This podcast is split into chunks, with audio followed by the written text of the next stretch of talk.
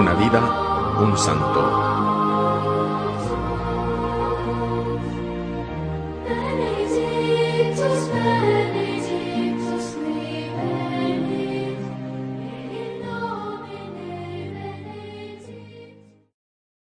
La Iglesia nos invita a celebrar hoy la memoria de Santa Cecilia, Virgen y mártir romana, patrona de los músicos.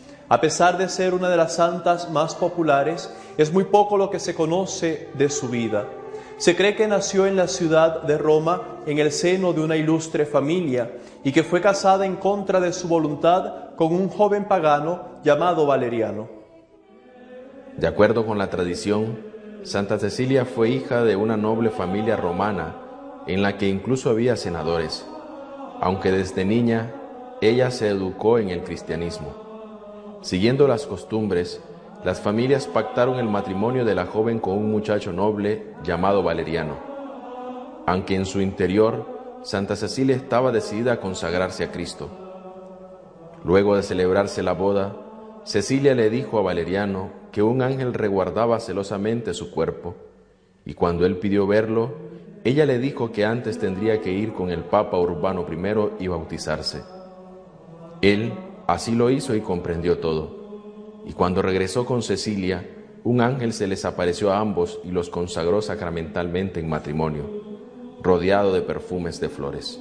El aroma atrajo a Tiburcio, el hermano de Valeriano, y luego de que le explicaron qué sucedía, se convenció y se convirtió también al cristianismo.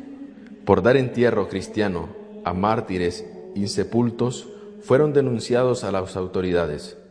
Sin embargo, el oficial que fue a prenderlo fue convertido igualmente luego de escucharlos, de modo que fue llevado a prisión junto con Valeriano, Tiburcio, donde los tres fueron martirizados. Santa Cecilia se encargó personalmente de dar sepultura a los cuerpos, y por esa causa la aprendieron a ella también. Las autoridades le condenaron a morir ahogada, pero ella siempre sobrevivió. En vista de eso la introdujeron en agua hirviendo, pero ella se puso a cantar como si tomaba un baño. Ante los repetidos fracasos, en su casa intentaron cortarle la cabeza tres veces, pero la espada fue incapaz de desprenderla entonces los verdugos salieron huyendo y asustados y le dejaron ahí tendida. Durante los tres días que sobrevivió tuvo aún manera de repartir limosna entre los pobres y de redactar un testimonio para legar su casa a fin de consagrarla como iglesia.